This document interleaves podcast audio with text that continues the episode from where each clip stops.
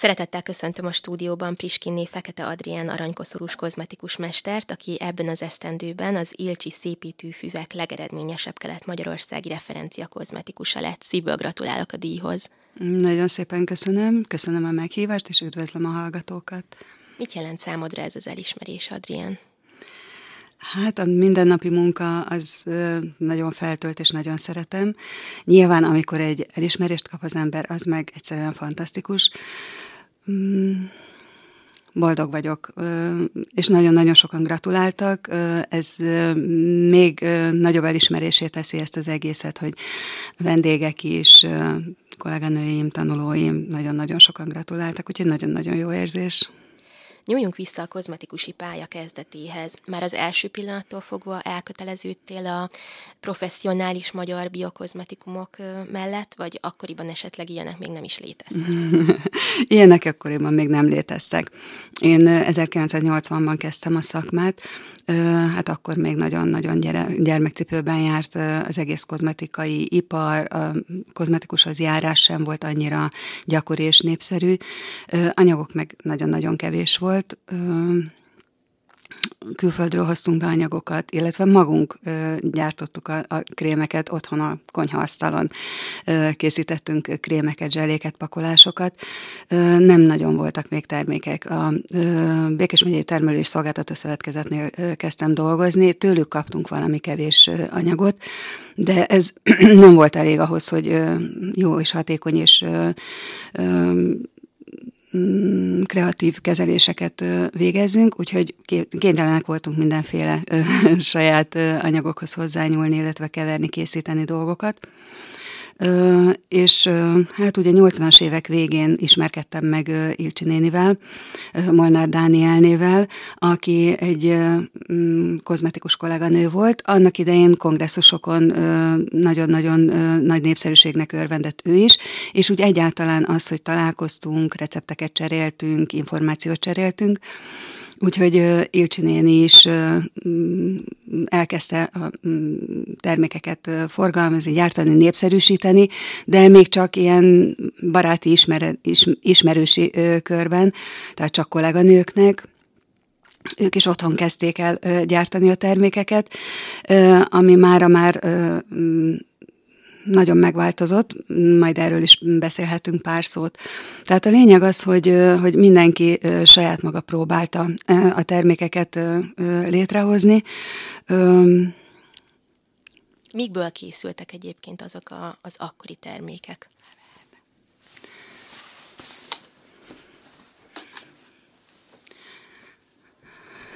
Az akkori termékek, illetve ma is ugyanúgy készülnek ezek a termékek, hogy gyógynövényekből, gyümölcsökből, zöldségekből, gyógyvizekből, és ezek mind a magyar alapanyagok. Én pontosan ezért szeretem ezeket az anyagokat nagyon, mert természetes anyagok, magyar földön termett zöldségek, gyümölcsök, amit tudva levő, hogy sokkal értékesebb, mint a bárhonnan külföldről behozott anyagok. Illetve most már ez a cég képes arra, hogy biotechnológiával előállított, de még mindig természetes, növényi alapon készülő termékeket hozzon létre. Úgyhogy én úgy gondolom, hogy nagyon fontos ez a vendégeknek is, hogy természetes anyagokat kapnak a kezelésük során, és nekünk sem mindegy, szakembereknek, hogy mivel érintkezik évtizedeken keresztül nap mint nap a bőrünk. Visszakanyarodva a 80-as évekhez, akkor még kozmetikai gépek sem léteztek, ugye? Hát nem, egyáltalán nem voltak kozmetikai gépek. Nekem a legelső gépemet szintén egy ilyen kongresszuson kapta meg a kapcsolási rajzot, vagy kaptuk meg nagyon sokan, és a legelső gépemet apukám, aki villamosmérnök volt, készítette. Hát azóta már ugye nagyon-nagyon sokat változott a világ, azóta már tényleg rengeteg gép áll a rendelkezésünkre, ami segíti a munkánkat. Szinte minden évben jönnek ki új fejlesztésű gépek, amik segítenek a hatóanyag bevitelben, a regenerálódásban, a gyógyulásban, a problémás bőrök kezelésében. Én is hangsúlyt fektetek arra, hogy minden évben valami újdonságot hozzak a vendégeimnek, mert úgy gondolom, hogy erre nagyon nagy szükség van. Nagyon sok minden változott az elmúlt 40 évben, ahogyan te is mondtad. Az emberek igénye, illetve bőre is sokat módosult? Igénye is nagyon változott, igen. Ahogy mondtam, hogy a kezdetekben tényleg nem sokan jártak kozmetikai kezelésekre, férfiak egyáltalán nem, ami ma már most azért divat és trend, illetve nagyon sokat változott a vendégek bőre. Sajnos azt kell mondanom, hogy negatív irányba. Ugyanis ez az életmód, amit most folytatunk, ez a stresszes élet, a kemikáliák, keveset tartózkodunk a szabad levegőn, sokat ülünk a képernyők előtt, ez mind-mind befolyásolja a bőrünk állapotát. A nem megfelelő táplálkozás, nagyon-nagyon sok olyan élelmiszert viszünk be a szervezetünkbe, ami nemhogy segíteni a szervezetünk, illetve a bőrünk működését, hanem gátolja, illetve rontja. A nagyon sok gyógyszer, rengeteg gyógyszerfogyasztás, ez is nagyon-nagyon befolyásolja. Úgyhogy nagyon-nagyon sok problémával találkozunk nap, mint nap. Tehát eleve úgy is kezdjük, amikor bejön egy vendég a kozmetikába hozzánk, hogy megnézzük, hogy mit látunk a bőrén, és ez nagyon-nagyon sok mindenre vissza tud utalni. És akkor ki szoktuk kérdezni a vendéget, tehát diagnosztizáljuk, hogy táplálkozik, hogyan él, mit fogyaszt, mit nem, milyen gyógyszert szed, milyen betegségei vannak, és ennek együtt állásával próbáljuk a kezeléseket megcsinálni, illetve az otthoni bőrápoláshoz tanácsot adni. Az emberek viszont a bőrük állapota ellenére tovább szeretnének szépek maradni manapság, ez igaz, vagy nem igaz? Ez így van, sőt, egy kicsit néha túl is lőnek a célon, én úgy gondolom.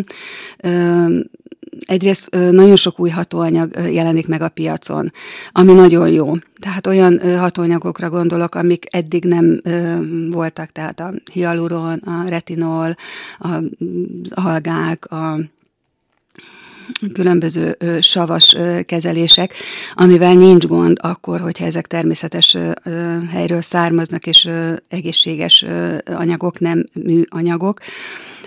A másik dolog, ami a mostani kozmetikai iparban elharapózik, illetve a kozmetikákban, hogy olyan mesterséges kezeléseket is elvégeznek kozmetikus kolléganők, amit nem lenne szabad.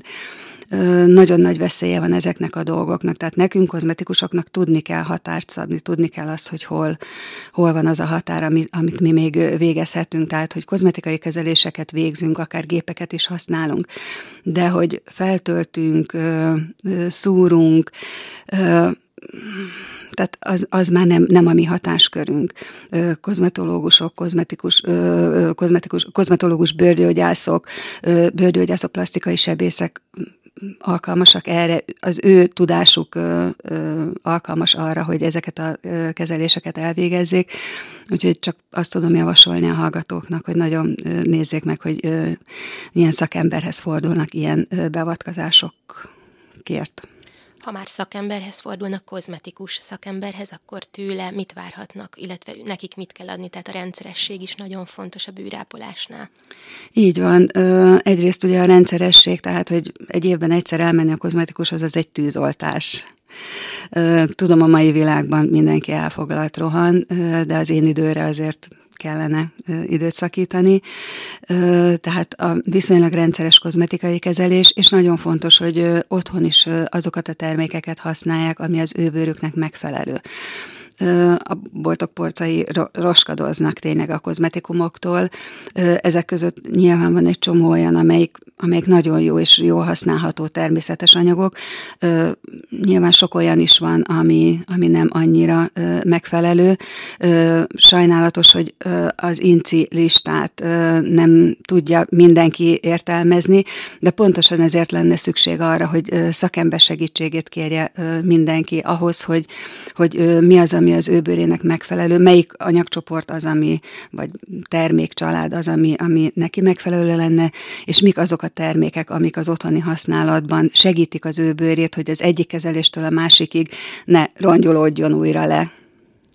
1984 óta tanítod is a fiatal kozmetikusokat. Mi a szakmának a legfőbb sarokköve, mik a sarokkövei a szakmának, hogyan lehet valakiből jó kozmetikus? Ez egy nem könnyű kérdés, bár nagyon szeretek tanítani, de én úgy gondolom, hogy a munkámmal tanítom leginkább a fiatalokat, amit egy nagyon fontosnak tartok. Egyrészt ugye, hogy a biztos szakmai alapok, tehát elméleti tudás nélkül nincs megfelelő gyakorlat. A szakmai alázat, hogy sose gondolja senki azt, hogy ő többet tud, mint mondjuk bárki más. A szakmai etika is nagyon fontos. Azt látom, hogy nagyon sokszor nem tudják betartani azt, hogy etikusan viselkedjenek egymással a kolléganők. A vendégek szeretete és tisztelete, ez nagyon fontos.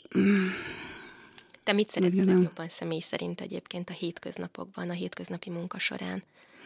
Hát én egyrészt azt nagyon szeretem, én ezt szoktam mondani a lányoknak, hogy szerintem nem nagyon van olyan szakma, mint a miénk, hogy gyakorlatilag minden nap megveregetik a vendégek a vállunkat azzal, hogy visszajönnek. Tehát, hogyha egy vendég visszajön hozzám, akkor ez azt jelenti, hogy nyilván jól érezte magát nálam, jól végeztem a munkámat, tetszett neki a kezelés eredménye.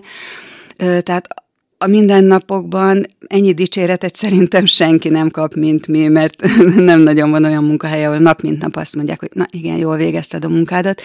És az, hogy tényleg sok-sok vendégem van, akik már több 10 éve járnak hozzám, ez azt jelenti, hogy szeretnek, jól érzik magukat nálam.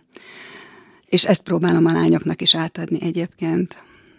Hosszú távon azt mondtad, hogy a belső, a szépség belülről fakad, tehát a harmónia, a hétköznapok harmóniája, a titka a szépségnek. Ezt hogyan teremted meg, hogyha munkádon kívül időszakot nézzük?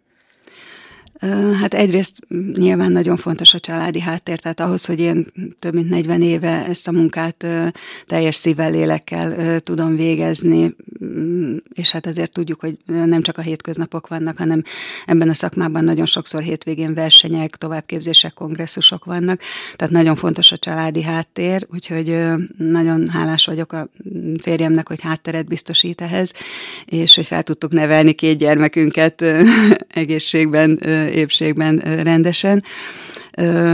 De nagyon fontos nyilván a kikapcsolódás is. Nagyon szeretek úszni, kutyámmal sétálni, barátokkal találkozni, utazni, tehát nagyon fontos, hogy meglegyen az egyensúly a munka és az összes többi tevékenység között. Vannak-e jövőbeli terveid?